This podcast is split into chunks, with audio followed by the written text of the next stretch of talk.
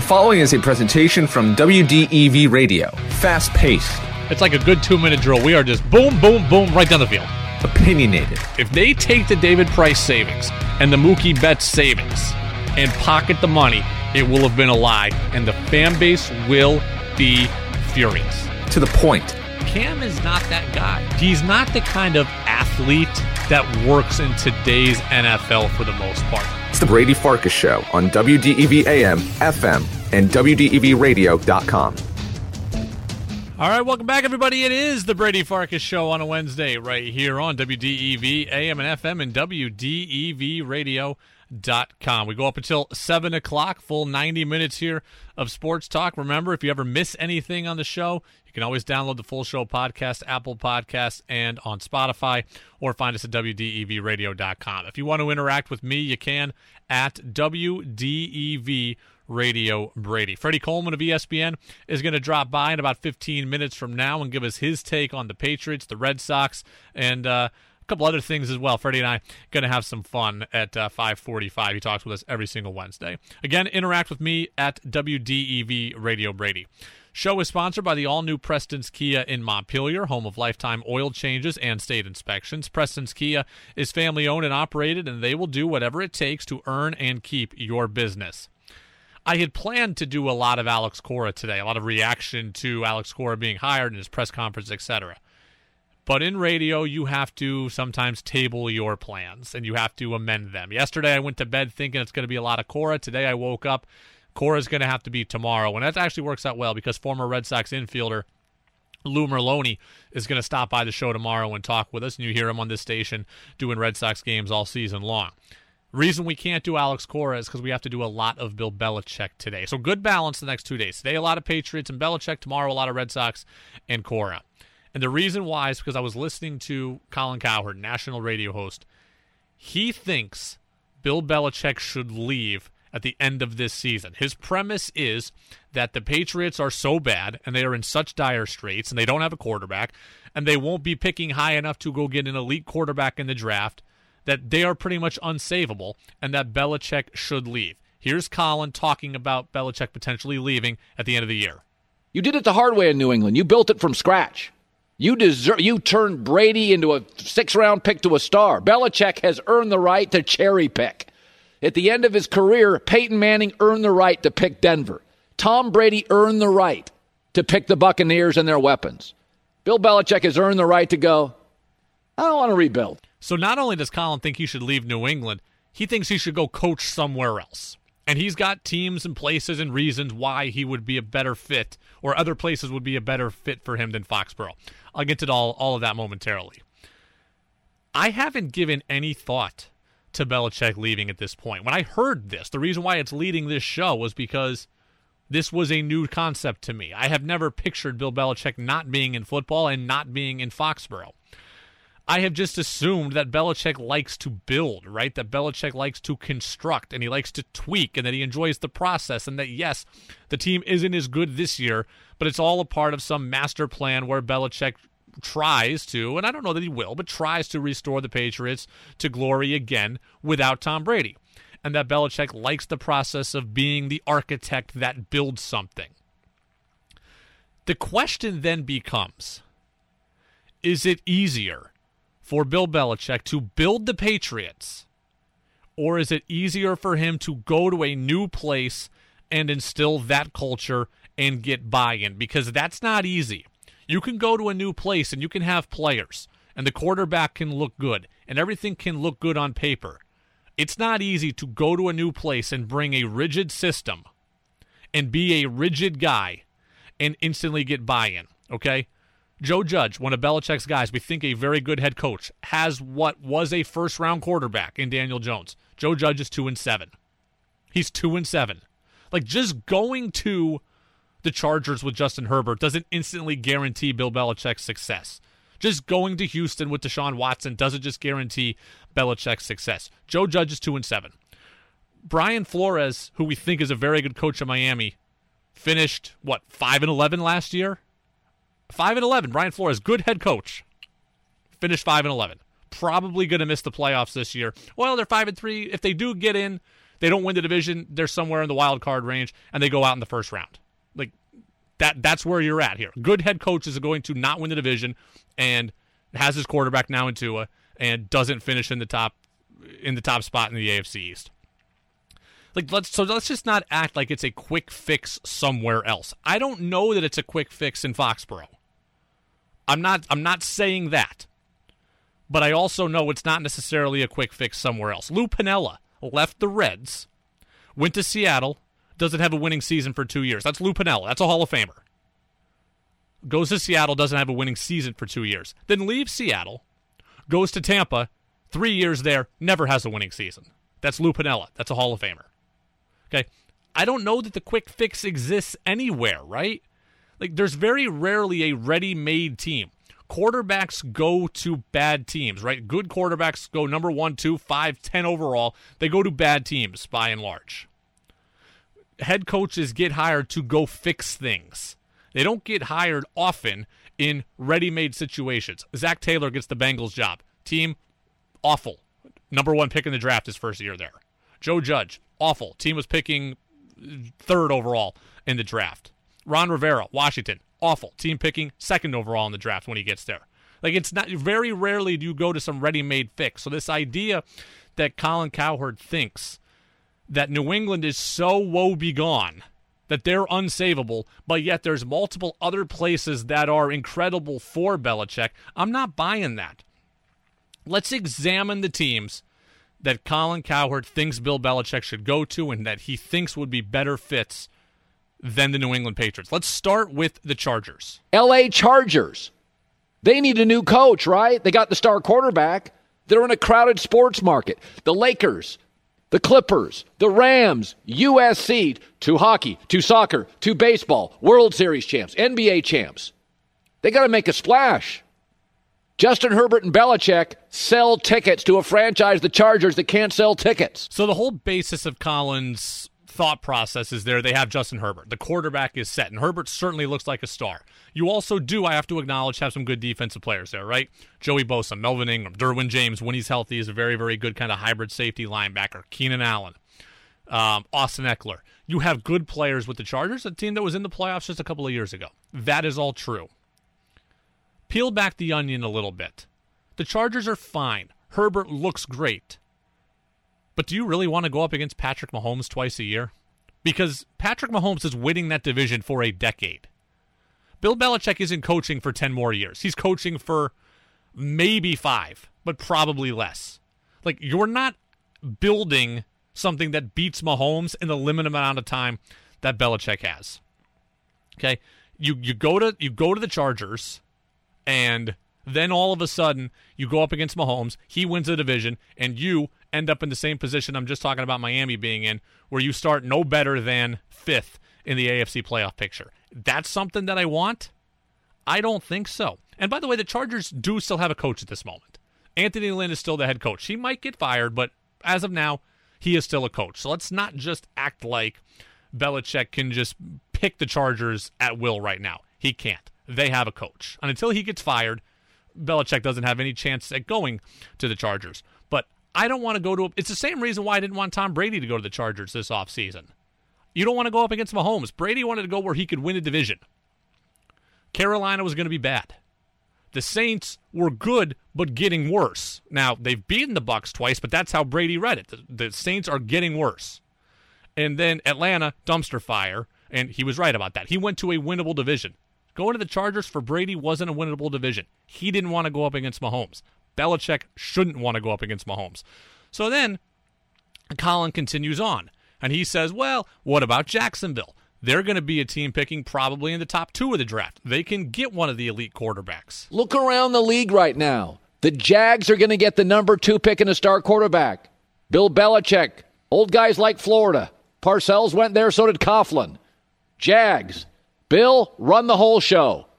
You're the coach, you're the quarterback, here's Justin Fields. It is built for Belichick. Nope, that's not true either. Old guys go to Florida, he says. Tom Coughlin goes back to Jacksonville. Team bad, Coughlin gone. It. Bye.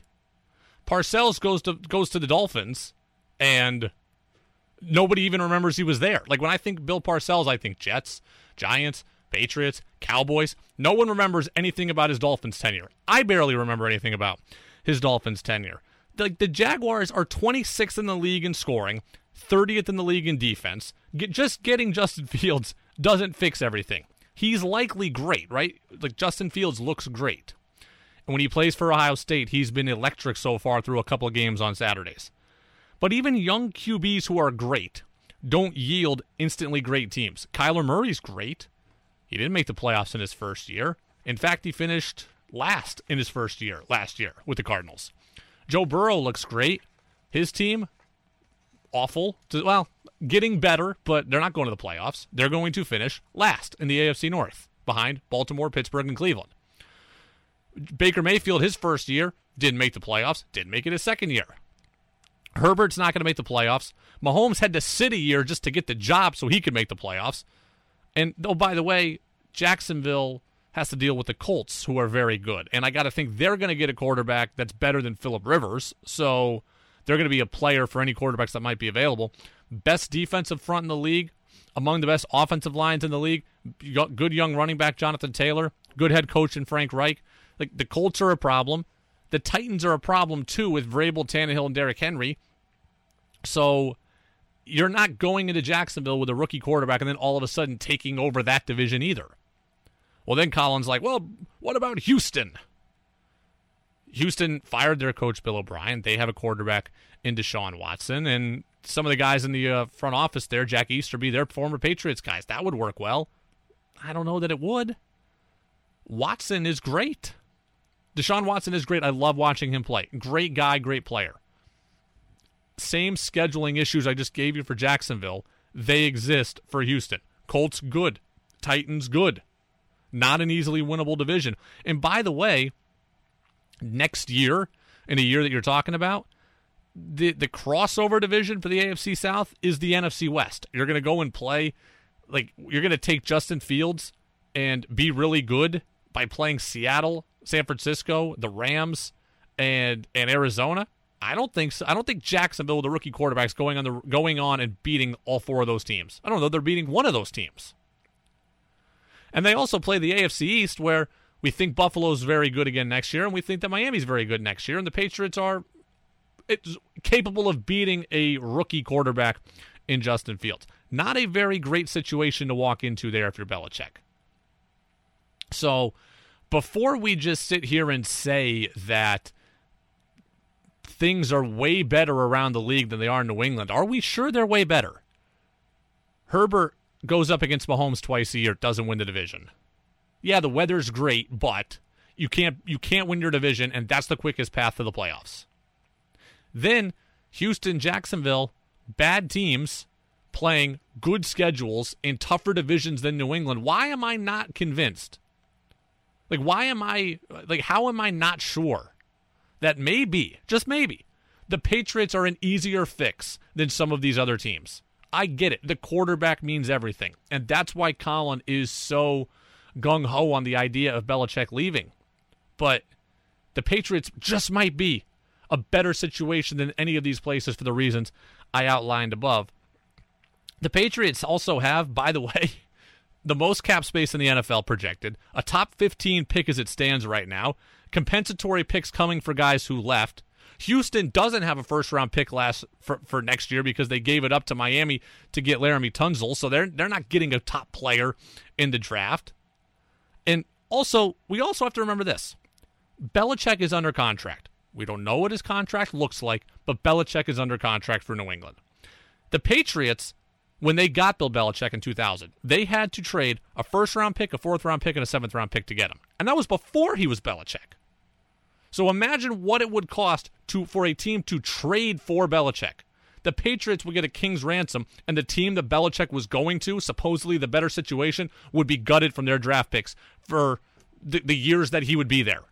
The guys who he could draft and develop to help him in said spot wouldn't even be there because those picks would be traded to the Patriots. So, I mean, you're giving up several picks to get Belichick. I, don't know that it be, it's not, it seems to be more winnable of a situation in New England than with some of these other teams that Colin points out. The actual question is the real question is if the Patriots got offered for Belichick, would they take it? That's more interesting of a discussion. If the Patriots got offered a trade for Bill Belichick, would they take it? I'm going to ask that question actually. Freddie Coleman, ESPN radio host, he's going to join us next. Would he trade Bill Belichick if he were the Patriots? That's the discussion we should be having. That's next on the Brady Farkas Show on WDEV, AM and FM, WDEVradio.com. One of the nicest guys in sports talk radio, and one of the smartest. We thought the Patriots that they're very good at keeping information from getting out. They're better than the FBI and the CIA. It's time for our weekly conversation with ESPN's Freddie Coleman on the Brady Farkas Show on WDEV AM, FM, and WDEVradio.com.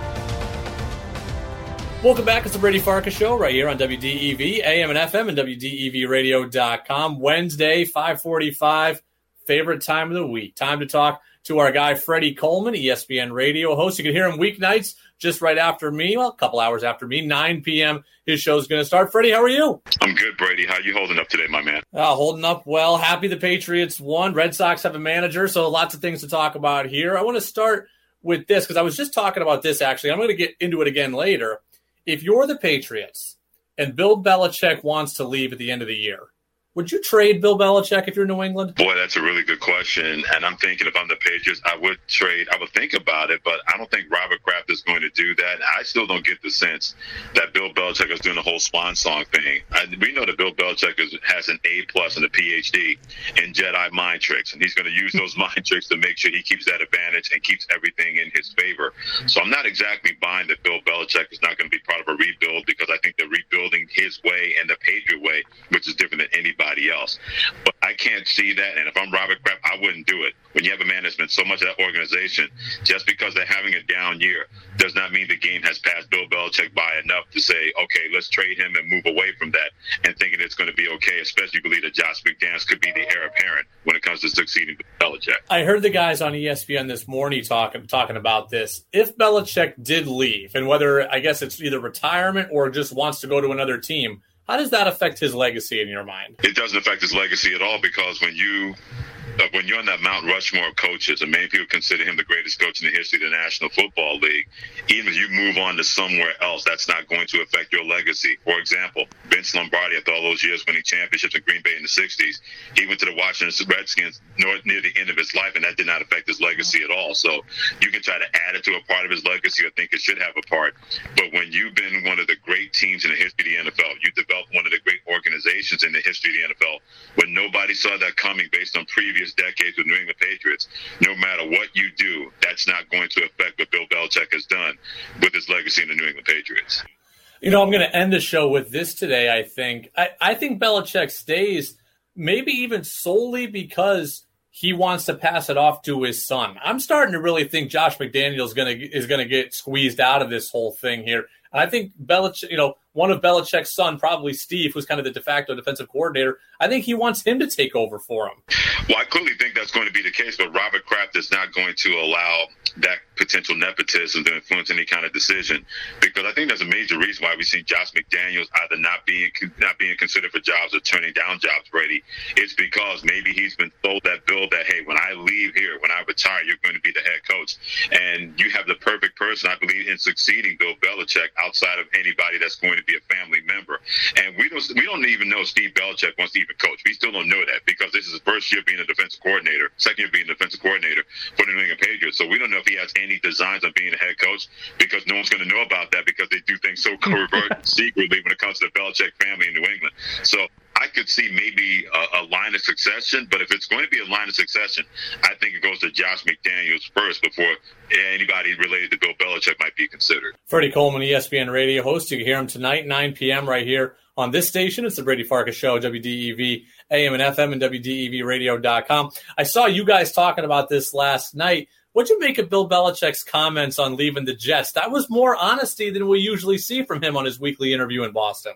Well, my co-host Ian Fitzsimmons said it best about this year. It seems like it's been Bill Belichick unplugged, that he is baring his soul like he's on a psychiatrist's couch. Hmm. He's doing commercials for Subway. He's really allowed whatever personality he has to be shown that does not involve winning a championship or having a team that's going to win a championship.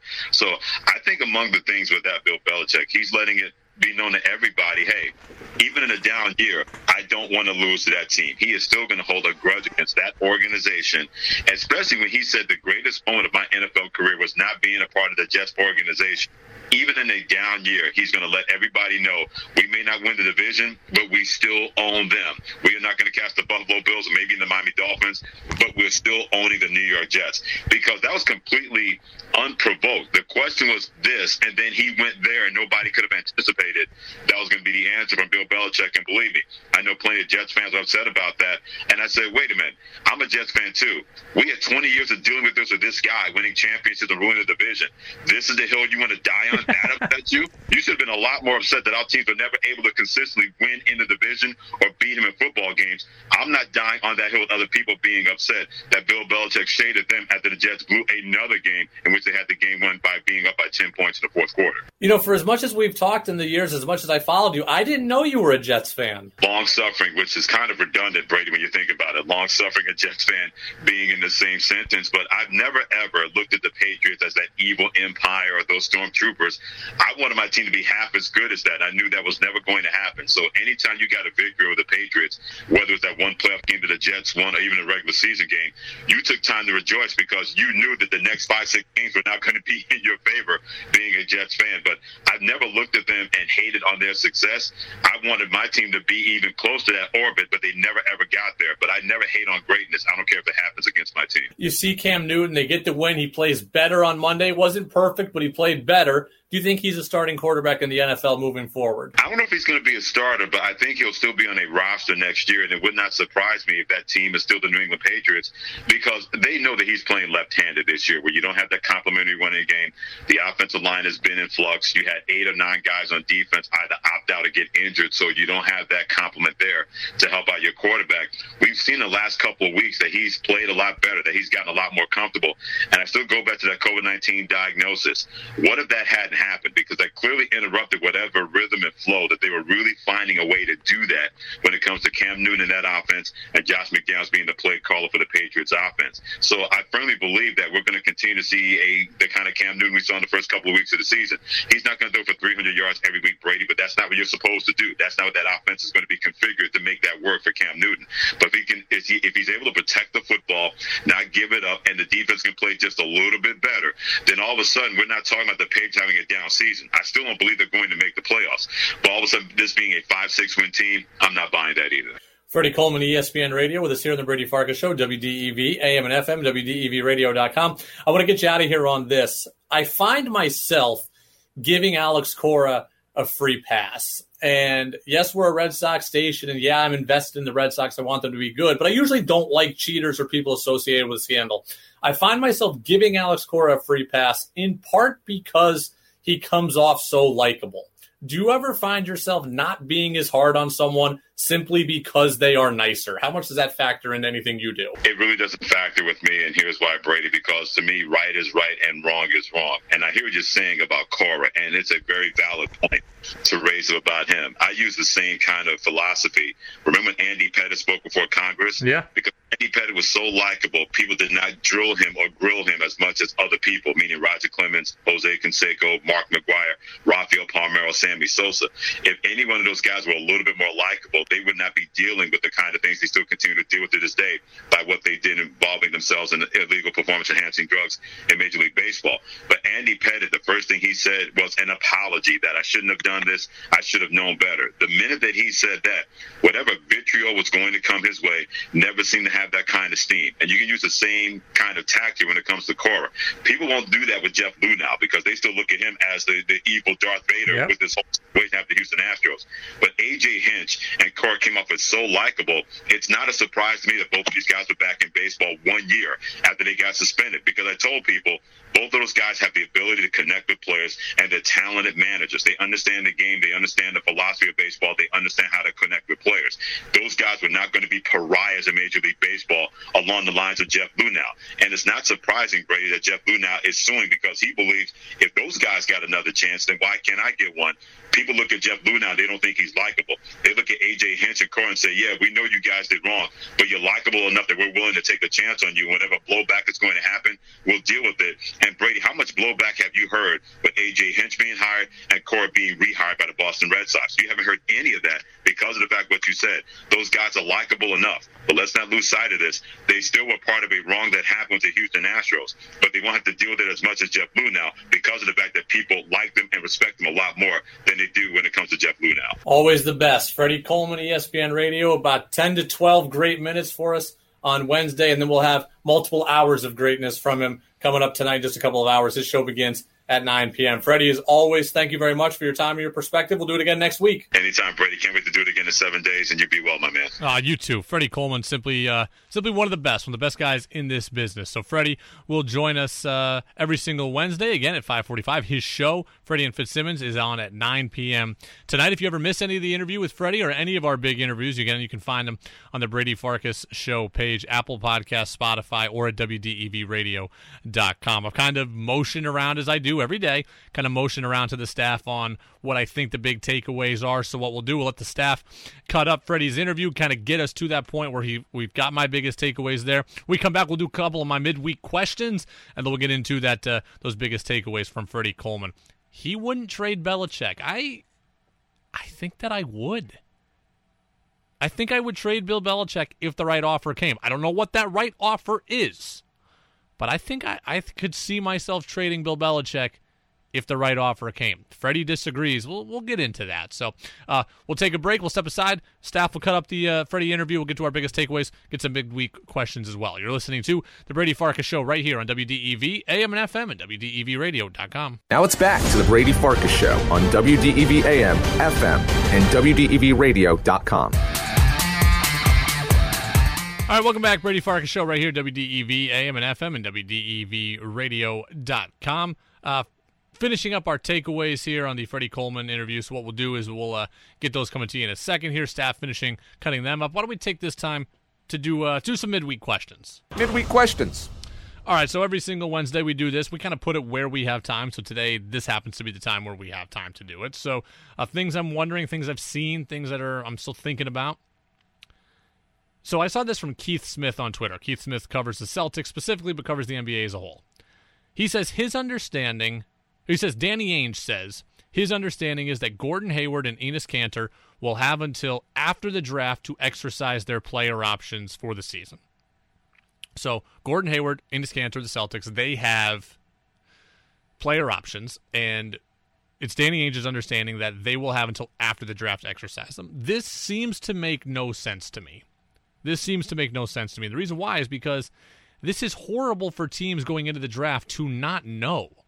If Hayward wants to opt in, if Kanter wants to opt in, the Celtics should have a right to know who they need and what positions they don't need, right? Like they don't need a forward, they don't need a center if Kanter or Hayward opt in. They should they deserve the opportunity to know that. If Hayward wants to be traded, then you want to know that he's opted in and that you subsequently want to move him before the draft so you can go and get picks that help you right away. I don't want to trade him after the draft and then get picks for next year. I don't if I'm going to trade Gordon Hayward or Kanter or whatever, I want to know that going into the draft so I can use the draft as a way to gain something back in the deal. And simply, if he wants to opt out, then fine. You want to know what you're missing going into the draft. Like not knowing what the player is going to do prior to the. There's a reason why NFL free agency comes a month and a half before the draft. Teams like knowing, okay, who do we have? Who do we not have? What do we need to do in the draft? In the NBA, it's the opposite. That doesn't make a whole lot of sense to me. Uh, we got time for a second question, right, everybody? Second one? Okay. Number two. All right, second question then how much we talked about this last week, and we're going to do a lot of Alex Cora tomorrow because Lou Merloni, former Red Sox player, is going to join us. How much did Chaim Bloom really want Alex Cora to be the new manager of the Boston Red Sox? Buster Olney of ESPN, Randolph Center, Vermont native, he said this this morning. Think about how Chaim Bloom, the head of baseball operations, would have been set up for an absolute disaster next year if he had hired a first-time manager in Boston and the Red Sox struggle, and that is the expectation that they probably will in 2021. He would have gotten destroyed. The new manager would have gotten destroyed. Bringing Alex back buys Chaim two years. He uh, you know sets in his own program.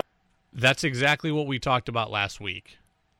Was Chaim Bloom really convinced that Alex Cora was the guy?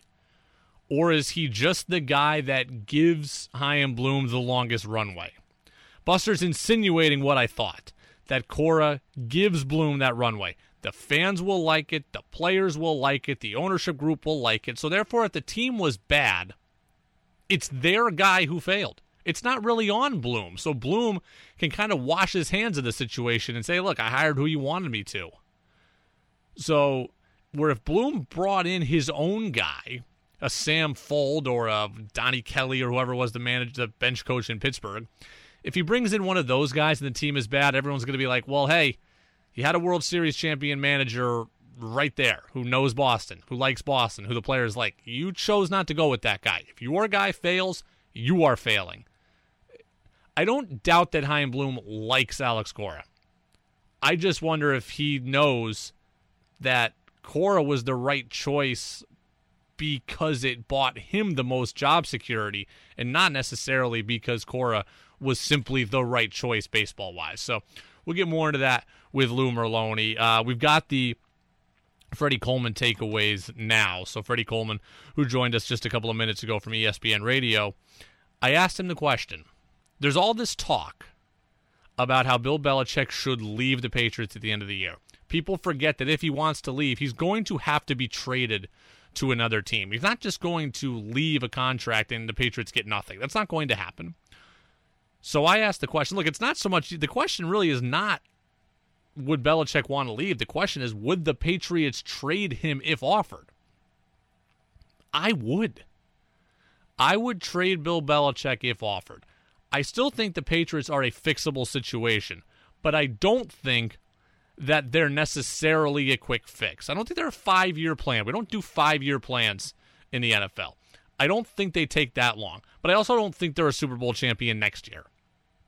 So, do I need to hold on to a 70 year old coach, almost 70 year old coach, for a team that isn't as good, that isn't a division champion, that I think can be competitive, can be interesting, but that I don't think is ultimately going anywhere? And I just don't think that I do.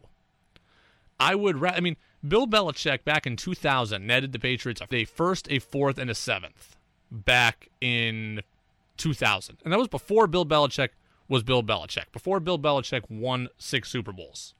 Okay? What would Bill Belichick net now? A first round pick this year, a first round pick next year. I mean, you'd have to be talking like if Jalen Ramsey can net two first round picks, if Jamal Adams can net two first round picks, what would Bill Belichick net you? Something that I would have to strongly consider. The Patriots' biggest problems is that they the biggest problem is that they don't have a quarterback necessarily long term and that they are old. And you don't know Jason McCourty might retire, Devin McCourty might retire, Julian Edelman might might retire, so you're going to have key players, key older players to replace. You've got to jumpstart it with talent. If you can do that, if you can bring in if you can trade Bill Belichick and bring in a new head coach to infuse some youthful energy, and then a front office group that will go and do the draft with all these. The Patriots have look a lot of salary cap space coming up next year. They've got compensatory picks coming back in from when Brady left and when other guys left. I think Jamie Collins, Danny Shelton, like they've got extra draft picks. And then you throw in a trade for Bill Belichick. Now you're setting yourself up for the future. And if the much like a great player, Okay, why was what was the talk about trading Stephon Gilmore? Well, if they're not going to win, why do they need a great DB? If they're not going to win with Bill Belichick, why would I not consider trading him? Freddie Coleman says he wouldn't do it. Mm-hmm. So I'm not exactly buying that Bill Belichick is not going to be part of a rebuild because I think they're rebuilding his way and the Patriot way, which is different than anybody else. But I can't see that. And if I'm Robert Kraft, I wouldn't do it. When you have a man that's spent so much of that organization, just because they're having a down year does not mean the game has passed Bill Belichick by enough to say, okay, let's trade him and move away from that. It's not because I think Bill Belichick is bad. It's because I think trading Bill Belichick, if offered the right, like I'm not trading him for nothing. I'm not trading him for a sixth round pick. I'm talking two first round picks and a fourth. Like I'm talking high level draft capital. If Jamal Adams can be given can be given two first round picks to the New York Jets from Seattle, Bill Belichick deserves two first round picks plus. And if that plus is good, I'm considering it. I'm old. I'm slow. I'm going to have a top 15 pick this year, maybe top 10 by the time it's all said and done. I'm going to have my own good pick. I'll take your pick, and I'll take your first round pick next year, whoever you are. And now we'll start to get the team youthful, fast, generate speed. We'll find our quarterback, and now we will go. If the Patriots trade, I mean, think about it. Patriots are right now picking 13th in the draft. If they trade Bill Belichick to somebody, okay, Colin wants him to go to the Jaguar or wants him to go to the uh, Chargers, whatever. Chargers have a quarterback in Justin Herbert, so they don't need a quarterback. If the Chargers give me their first round pick, which as of right now is a top five pick, top seven pick, and it stays there, well, now we're talking about okay, I've got a seven pick, I've got a 13 pick. Now I can package it up and can I get into the top three, four to go get the quarterback of my dreams? Maybe. Those options are all there if you trade Bill Belichick. If the team's not going to win the Super Bowl, I don't need Bill Belichick. I don't think that they're going to. So, unless they're going to spend massively in free agency and try to suck every bit of winning out of Belichick that they can, which I don't think they will, then they should they should listen if a trade offer comes. I don't know that it will. But they should listen if it comes because youth, speed, draft picks, future, all of that can be gotten in a trade for Bill Belichick. And you see head coaches traded. Jon Gruden got traded. Uh, Lou Piniella got traded. You, Bill Belichick got traded. You see coaches get traded. It does happen. Doesn't happen often, but it does. The only thing I'd be worried about, the only thing I'd be worried about is would Bill Belichick take his staff with him? Is he going to take McDaniels? Is he going to take his kids? Is he uh, uh Steve Belichick? Is he going to take the whole staff. I don't know, but I can't give up everything, right? Like I, have got to keep some guys here. If McDaniels is the heir apparent, he's got to stay. If Steve Belichick's the heir apparent, he's got to stay. I can't let Belichick take the whole staff. I, and I'd probably have conditions. I wouldn't trade him to the AFC East, right? I, I wouldn't trade him to the. I probably wouldn't trade him to the AFC. Period. But Chargers top seven pick, mm, okay, maybe. But I'd like to trade him to the NFC. Okay, maybe Dallas cans Mike McCarthy. Maybe Jerry Jones wants Bill Belichick. Now I get a top five pick from Dallas. They re-sign Dak Prescott. They don't need a quarterback, and boom, Mike McCarthy's gone. They get Belichick. Jerry hits his home run. Bills with the Cowboys, and there we go. But I would be considering it, 100%, if the right offer was made. It's the Brady Farkas Show, right here on WDEV, AM and FM, and WDEVradio.com. Uh, also talking with Freddie Coleman. We were talking about Patriots quarterback Cam Newton, and I asked him if, based on what you've seen, is Cam Newton still a starting quarterback next season? I don't know if he's going to be a starter, but I think he'll still be on a roster next year. And it would not surprise me if that team is still the New England Patriots because they know that he's playing left handed this year, where you don't have that complementary running game. The offensive line has been in flux. You had eight or nine guys on defense either opt out or get injured, so you don't have that complement there to help out your quarterback. We've seen the last couple of weeks that he's played a lot better, that he's gotten a lot more comfortable. He has played better, and I like Cam. You know this. I think Cam's going to hold out until the last possible opportunity next year. I think he wants to be a starter. So let me admit, he's going to do one of two things. He's going to sign really early, like Philip Rivers and Tom Brady did, so he knows, look, this is this is where I'm going. Or he's going to do what he did this year, sign really late and kind of see what opens up after the draft and minicamp and preseason and injuries, etc. I don't think Cam Newton wants to be a backup.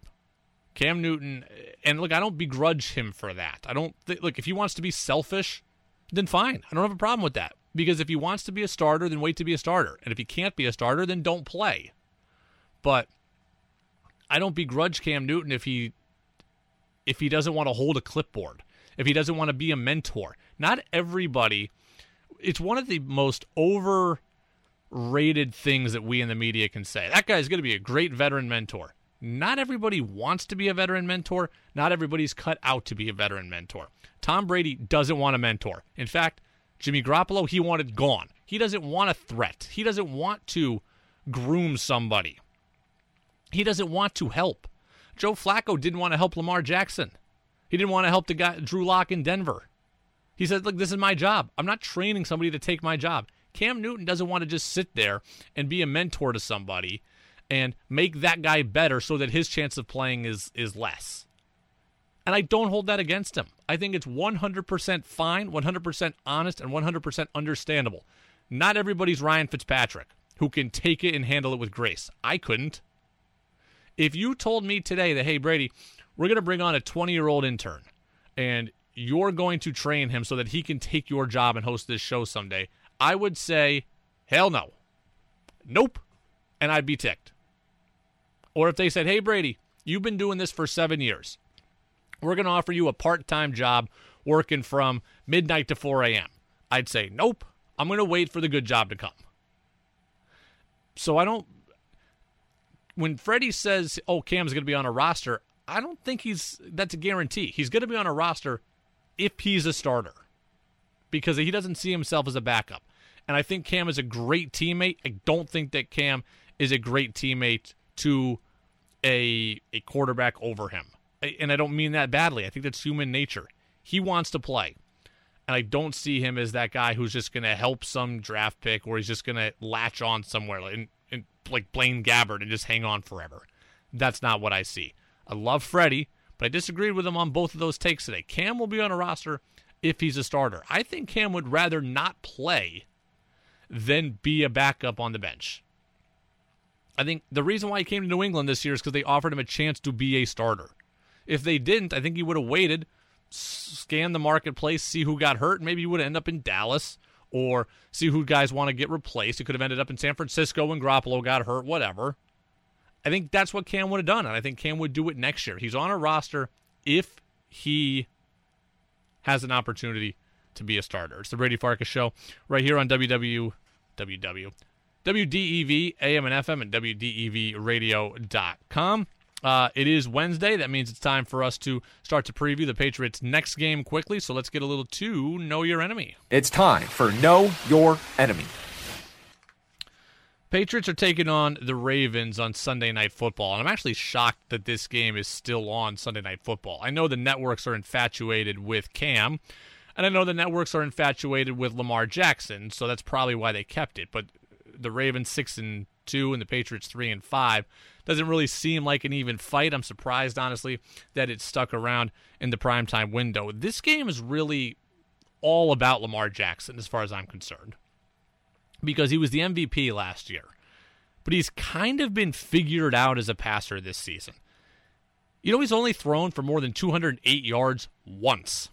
Like, we think Cam is not throwing for very many yards. Okay, 175 here, 145 here. Like, Lamar Jackson's thrown for 208 yards or more once. Or, I guess, 209 yards or more once. And it was on opening day. He threw for 275 yards on opening day. Josh Allen threw for 420 the other day. Lamar Jackson throwing for 275. That's his high. 208 is his second high. That's not great. Now Lamar was great last year. He's been great in prime time. He's 4 and 1 in his career in prime time. He's 25 and 5 as a starter. The overall numbers look good. But as a passer this year, he's been kind of figured out and the team is now limiting him. You know, in a passing league where everybody throws, They've only entrusted him to throw it 30 times once 22 here, 26 here, 24 here. They are limiting Lamar Jackson. And if the Patriots can confuse Jackson and force a couple of turnovers, or if they can make the Patriots or make the Ravens one dimensional, that's where you have a shot if you're New England. The Ravens are an elite running team. They're number one in the league in, in rushing offense. And Lamar Jackson is a major reason for that and a major reason part of that. If New England can limit the run, force them into third and long, and dare Lamar Jackson to beat him as a passer, he hasn't been able to do that this year. And it's interesting to see because we just think the Ravens are a juggernaut and we think that Jackson is a juggernaut, but the numbers don't really bear that out. He's only thrown it 30 yards or 30 times once. He's only thrown for more than 208 yards once. If they can force you into third and long, if they can take away the run a bit, if they can make the, the Ravens one dimensional, they got a shot. I don't think they're going to win, but they got a shot. J.K. Dobbins, Lamar Jackson, the running attack is very, very good. The defense is good enough to stop this Patriots offense. But if it came down to Lamar Jackson as a passer, then the Patriots would have a shot that way. It's the Brady Farkas show right here on WDEV, AM and FM, and WDEVradio.com. We'll take a break. We'll come back. I was in the lab last night with Doug Flutie. Some excellent stuff here. So Flutie and I put out a new podcast that came out just today play some of the highlights back for you. Daily Dose of Doug, that's coming up next on the Brady Farkas Show on WDEV, AM and FM, and WDEVradio.com. So Brady does a podcast with former Patriots quarterback Doug Flutie. Doug is a lot more famous than Brady. Flutie flushed, throws it down, caught by Boston College. I don't believe it. Doug is a lot smarter than Brady. So much in football is the guys surrounding you. Your success is dependent on the guys on the field and that team. So let's listen to Doug. It's your daily dose of Doug on the Brady Farkas Show on WDEV AM, FM, and WDEVradio.com. All right, welcome back. Brady Farkas Show right here. WDEV, AM and FM, and WDEVradio.com. Yeah, Doug Flutie and I do a podcast together. It's called the Bleav in Patriots podcast. I didn't make up the name. It's hosted on the Bleav Podcast Network. So you can find that anywhere you get your podcast. B L E A V. And Doug and I talked yesterday for like an hour and a half, and it continues to be unbelievably fun. Number one, two, the content I think is great, and three, just learn a lot. And people who have listened have said they've learned a lot too. So we were talking about Cam Newton. We talked about the idea of a game manager. Remember, we talked about this a little bit yesterday. So here was Doug Flutie quickly with his thoughts on the idea of a game manager, and I mean very quickly. The Patriots are not going to win a Super Bowl being a game manager or quarterback. Patriots are not going to win a Super Bowl this year or any other year with a game manager at quarterback. And I've thought a lot about the term since we spoke about it yesterday on the show. So I've thought a lot about it in the last 24 hours. I think a game manager is good for teams who are on the on the bottom. Right? If you took an F team and gave them a C quarterback or a B minus quarterback, that would elevate them right? Like that would make them better. But if you have a team that is in A and you give them a B minus quarterback, it becomes a limiting factor. Okay, if a team is really bad that needs to limit mistakes, then this guy makes them respectable. Okay, Alex Smith took the Chiefs from they were picking number one in the draft before he got there, and then they're in the playoffs. Okay, they're not a powerhouse, but they're in the playoffs. They don't necessarily win in the playoffs, but they're there and you instantly then have raised up that team from awful to a degree of credibility, and that's very, very commendable. But then when the team is really humming, and you've got Tyreek Hill there, Travis Kelce's there, the team is young and it's cresting. Well, then you need Patrick Mahomes because Alex Smith no longer is good enough to elevate guys. That's kind of where I'm at with the term game manager. It's good for the teams that are bad. Carolina last year was awful. Teddy Bridgewater comes in, team is better. They're still not great three and six or whatever, but Teddy Bridgewater has made that team respectable. Game manager. Teddy Bridgewater is not a guy who's going to light you up for 375 and four scores. He's a guy who's much more likely to light you up for 175 and one score, but he's not going to turn it over. Game managers are okay when you are at the bottom. And even this year, Cam, how he played on Monday is okay. This team right now is not very good. And well, yes, they're still mathematically in the playoff conversation. We all realistically know they're not going deep into the playoffs. So if Cam plays like he did on Monday, then that makes the team more capable of winning a couple of extra games this year.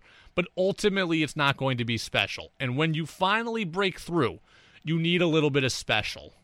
You need Russell Wilson, Aaron Rodgers, um, Lamar Jackson, doing something with his legs. Kyler Murray. When you finally get to that point, you can't have the game manager anymore. Think of the Minnesota Vikings.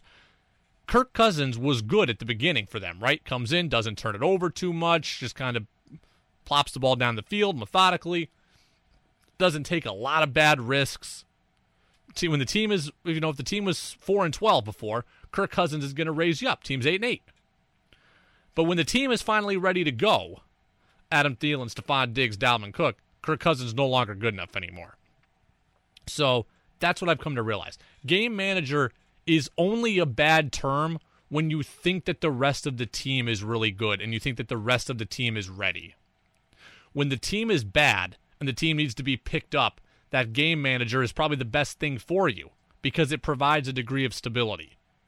But when you're ready, and the Patriots aren't there right now, so Doug's right. To win a Super Bowl, I think you need some special. In the day, right, Trent Dilfer won a Super Bowl game manager. Brad Johnson won a Super Bowl game manager back in the day, even the, when the day was 15 years ago, you could win with a defense. You could win with a defense and a running game and a game manager. A lot harder to do that now in the NFL because the, the game is so offense driven. You still need to be able to make some stops, but you can't build the team entirely on defense anymore. Quarterback more important, more expensive. Wide receiver more important. Running back devalued on a contract basis, but running backs still important. Tight end more important. Left tackle more important. The the game is built around offense. You can't win like the Ravens won in 04. You can't win like the the or the Ravens won in 2000. You can't win like the Bucs won in 04. You need some special at quarterback. And you just you don't have that with Cam right now. Game manager's fine for where this team is at this season. It's not fine once eventually the team or any team gets on the cusp where they're ready to win. Uh, continuing on, we talked a little bit, Doug and I, about the conservative nature that the Patriots are playing and the conservative nature that Cam is playing. And we talked about, I asked him, where's the balance between being a game manager who doesn't lose you the game and being too conservative and afraid to take a shot? The fine line is don't turn it over. Don't turn it. You you start to protect the football and take the quick check down, but you stop making plays. And as a quarterback, you can't lose confidence. You can't lose the ability to be aggressive. Think about risk taking. I think Doug is right, right? The Cam's in his own mind thinking, don't turn it over. Don't turn it over. If I turn it over, I might lose my job. If I turn it over, we lose the ball and now the other team goes down and score, and now we can't come from back from behind. Like the negative, I've talked to you about negative imagery, negative thought process. I think that's where Cam's at, and that's what Doug says. So you get so conservative because you don't want to make the big mistake. And a lot of people, I think, will crush that way of thinking. Like, oh, just gunsling it, just fling it all around the yard. Not everybody can do that because not everybody has ultimate job security. Think about it. Think about where Cam's at right now. A four turnover game of him just flinging it around the yard ends his season with the Patriots. Potentially, it might end his career. I get why he's conservative, right? I get why he doesn't want to make the big mistake. Patrick Mahomes, he could throw four picks in a game, and it's okay. He's got a $500 million contract. Russell Wilson, Aaron Rodgers, Lamar Jackson, these guys can throw four picks. Okay, Baker Mayfield can't throw four picks anymore. He doesn't have the security anymore. Daniel Jones, he's teetering. He can't really throw four picks in a game anymore without, again, those questions coming of Joe Judge and without the thought creeping in. Ryan Fitzpatrick knew I can't throw four picks because Tua's here. If Tyrod Taylor had kept the job with the Chargers, he would have known I can't throw four picks in a game because they got this kid behind me. That is how players who are uneasy about their situation feel. And it's the same in real life, right? I just got this job. Okay, I, have been here for two months. I don't have a whole lot of say in what happens here, right? I so I don't even it, it's not even picking my battles. I just don't make battles. If there's something I didn't like, if there's something I didn't want to do, I would just do it because I don't have the ability. Like they've shown for 89 years, 89 years and, you know, 10 months that they can play without Brady Farkas. I don't have any standing here to go in and say something.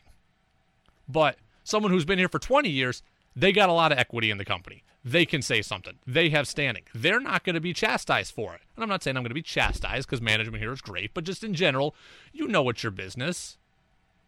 That The people who have been there forever have more power. Well, it's the same in football. Cam doesn't have that power in New England to just go and be reckless with the football. He's got to be judicious. He's got to be diligent. And Mahomes doesn't. You don't want to throw four picks if you're Mahomes, but you have the ability to throw four picks, and it's okay. Four picks in New England ends Cam's career. So I understand the fine line that he is flirting with. Flutie then told me, Well, how can you be aggressive? He told me, How can I be aggressive if I'm Cam? Well, also not being stupid or careless. You can still be aggressive with the football and not turn it over. You miss in the safe spot. If I'm going for that corner route, it's going to be high and outside. It's going to be away from the defender. I'm going to make my, guy go to the ball. I'm going to put it in the spot that only he can get it and the other guy can't. And a big part of being able to be aggressive and still protecting the ball is understanding what you're seeing, the coverage you're seeing. So the coverage you're seeing kind of dictates everything. So that's where Flutie was finishing with that. Um, continues to be educational. Talking with with Doug has made me so much more aware of football, and I thought I knew football pretty well. Talking with him has opened up a whole different language, a whole different vernacular. I understand that there's some things we do in the podcast that are really kind of on the nitty gritty and maybe not appealing to just the general football fan who shows up on Sunday. But that's why I try to bring some of the more big hitting points to the show here the next day. I thought that was really interesting. You can be aggressive without being reckless. And that shows you the level of precision that it takes to play quarterback. When he's talking about, well, I'm going to put it only on, I'm, I'm going to miss high, I'm going to miss low, I'm going to miss left, I'm going to miss right, where only my guy can get it. I mean, that requires a level of precision that's pretty amazing. And you think about Cam also. Cam doesn't have great mechanics, so therefore not great accuracy. So he can't necessarily throw it in the exact spot that Flutie's telling you that you need to flow it. Then he says, you got to be able to trust that you're reading coverage correctly. Well, does Cam trust that? Not that Cam is is not smart because he is, but you're reading coverages differently now. You're sliding protections in a different way. You have different teammates, different audible calls. Cam's thinking about a lot of things for just him, and then also has to think about the rest of his teammates on the field. In Carolina, at Auburn, it was a well oiled machine. He knew everything, he drove the bus. Now he's playing catch up. So you can understand why it would be really hard for him to trust everything that he's seeing because he's trying to process it. And evidently, he's probably processing it a little slower than he needs to. And then you couple that with some not great mechanics, and that level of precision just isn't quite there. So it continues really to be very, very interesting. So it's called the uh, Bleav in Patriots podcast. Doug Flutie and I, former Patriots quarterback, CFL Hall of Famer, Heisman Trophy winner. We do them twice a week. We spoke for an hour and a half last night. First episode of the week came out uh, today. Next one comes out uh, on Friday. So a lot of fun there with Doug, and we bring it to the show every single day. All right, let's um, uh, let's see here. Let's get quickly into crazy Twitter takes. We got time. The internet, it's a really weird place. Where'd you hear that? The internet. And you believed it? Yeah. They can't put anything on the internet that isn't true. Where'd you hear that? The, The internet. internet. It's time for crazy Twitter takes on the Brady Farkas Show right here on WDEV AM, FM, and WDEVradio.com. taking crazy pills! All right, real quick. This coming from a Giants fan. We are talking about Bill Belichick earlier. Says if I'm the Giants, part of my five-year plan would include welcoming home Bill Belichick. He has maybe two to three years left of coaching, and New England helped make him the greatest coach in NFL history. I'd give him the keys to the castle and offer him president of football operations. It's not entirely crazy because Bart Scott, former Jets linebacker, he also thinks that this could happen. I can see Bill Belichick coming and pulling a Phil Jackson and being the general manager for the New York football Giants. So Bart wants him to be the GM. This texter, this tweeter wants him to be head of football ops and the actual coach. This is the NFL, buddy. You don't get five year plans. You don't get five year plans. Also, Belichick does believe in loyalty. I don't think he'd do this to Joe Judge, a guy who just coached for him, who Belichick recommended for this job. The Giants made more sense last year than this year, right? Because they needed a coach. They'd fired Pat Shurmur. And Gettleman, I know, and Belichick might have had a power struggle, but the job was open last year. It's not open now. The Giants are a better situation than some of the other teams we'd heard about, partly because the NFC East is such a disaster and kind of still projects to be for at least the next couple of years. But Belichick really wouldn't do that to Joe Judge. It doesn't make a whole lot of sense to me.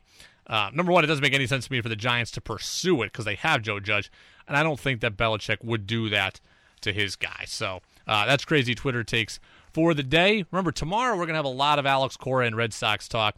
Lou Merloni is going to stop by from WEEI. He's also a former Red Sox infielder, played six years for Boston. So that's tomorrow at 545. When we come back, who's saying what? That's coming up next on the Brady Farkas Show on WDEV, AM and FM, and WDEVradio.com. Whoa, whoa, whoa. What did he say? The passing game was atrocious today. This passing game is in big time trouble. They really said that? The Patriots, they're an average offense. If you cannot be explosive on offense, you cannot hang in the NFL. It's time for Who's Saying What on The Brady Farkas Show on WDEV AM, FM, and WDEVradio.com. Welcome back. Brady Farkas Show right here, WDEV, AM and FM, and WDEVradio.com. Uh, Bill Belichick is the one. We've been talking a lot about Belichick today. Again, tomorrow, a lot of Red Sox stuff, but we've been talking a lot about Belichick today.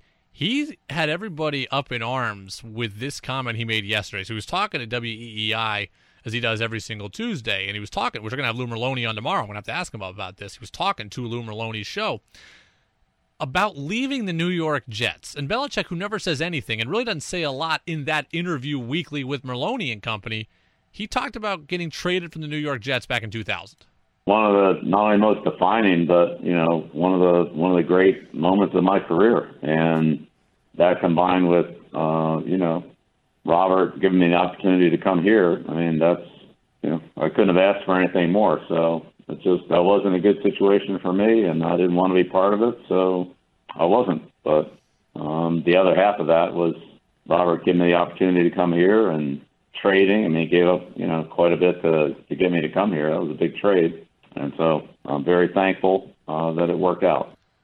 That's an amazing level of honesty from Belichick. Again, he never says anything. He doesn't really say anything in that interview either.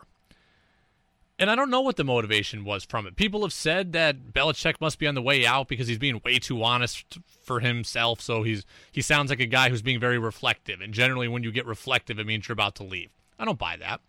Could just be that he hates the Jets, and Freddie Coleman said he hates the Jets, so he just wants to stick it to the Jets at every possible time that he can. That's that's more believable.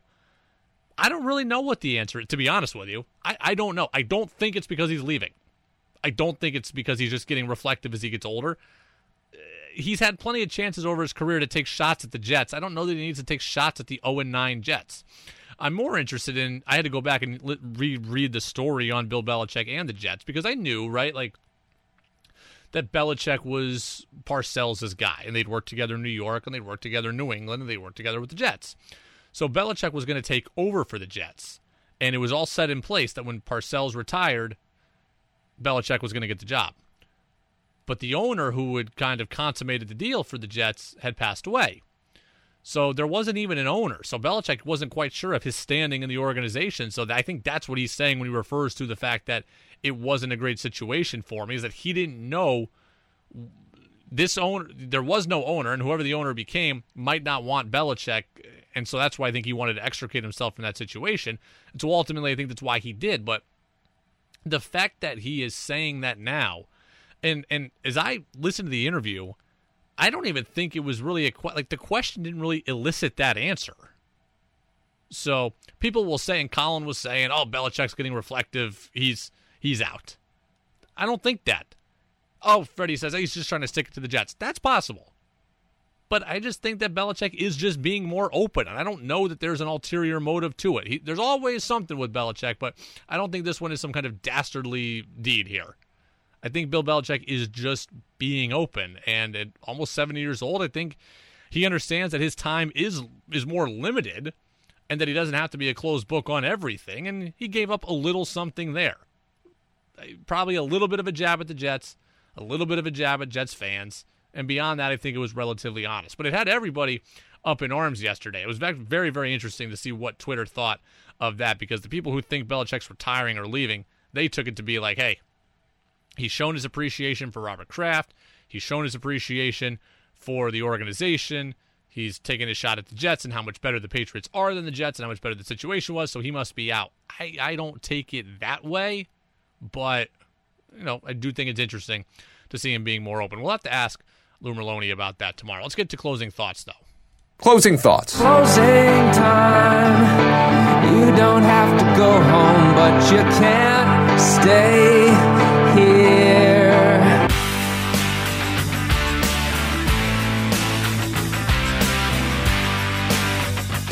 All right, closing thoughts. It continues to be about Bill Belichick today. And I was thinking about this also in relation to what we've been talking about. If Bill Belichick left, what would it mean to his legacy?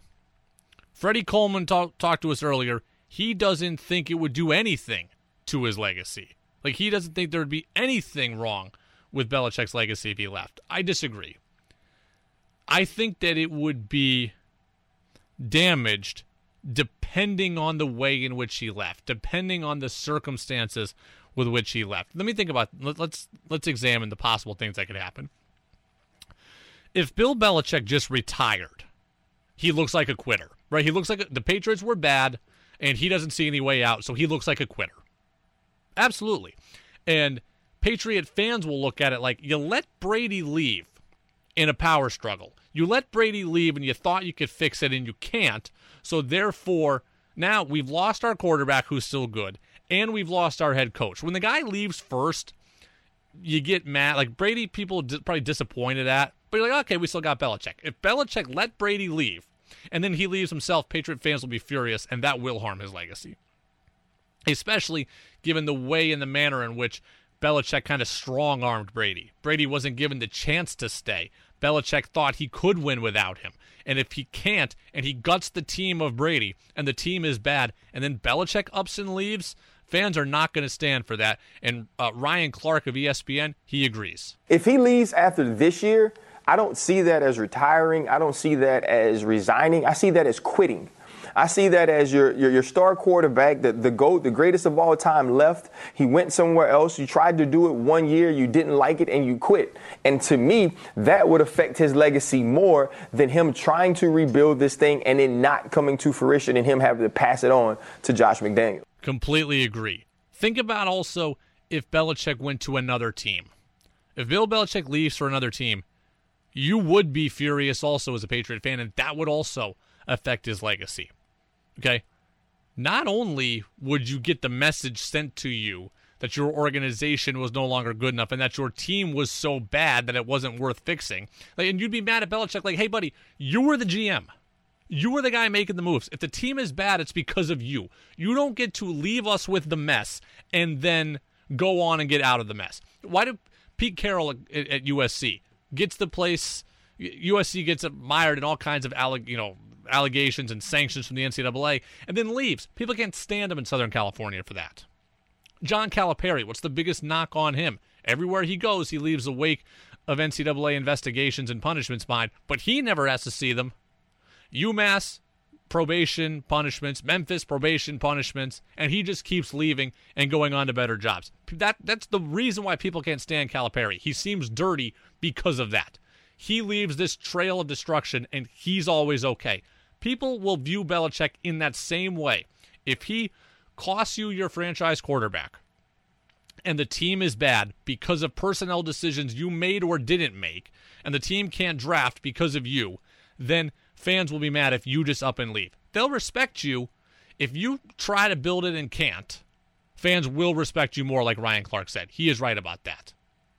But if you leave and go to some other what you think is a ready-made positive situation and you leave a trail of destruction in New England, fans will never forgive you for that. And the six Super Bowls will matter. But in New England, in that city, you're going to have a black eye on you forever. People will still be thankful and will still be appreciative, but fans will not forget that. And again, if Belichick left, it would register different than Brady. People are disappointed that Brady's not playing for New England they know it's because of Belichick. If Brady was really given the chance to sign a deal in New England, don't you think he would have? Belichick didn't give him that chance. So people look at it like, you know what? Tom wanted to play, Bill didn't want him. So he goes to Tampa, he's out of the division, he's out of the conference, he's not a threat.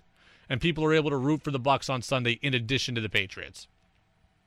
If Belichick leaves, you got no Brady. You've got no uh, what we thought, you know, no greatest of all time quarterback, no greatest of all time coach. And you have a team that is in completely complete disarray. Fans will not forget that it would it would register different than Brady because when Brady left, okay, we still got Bill. If you lose Bill and Brady, and Bill is the reason you lost Brady, fans will not get over that.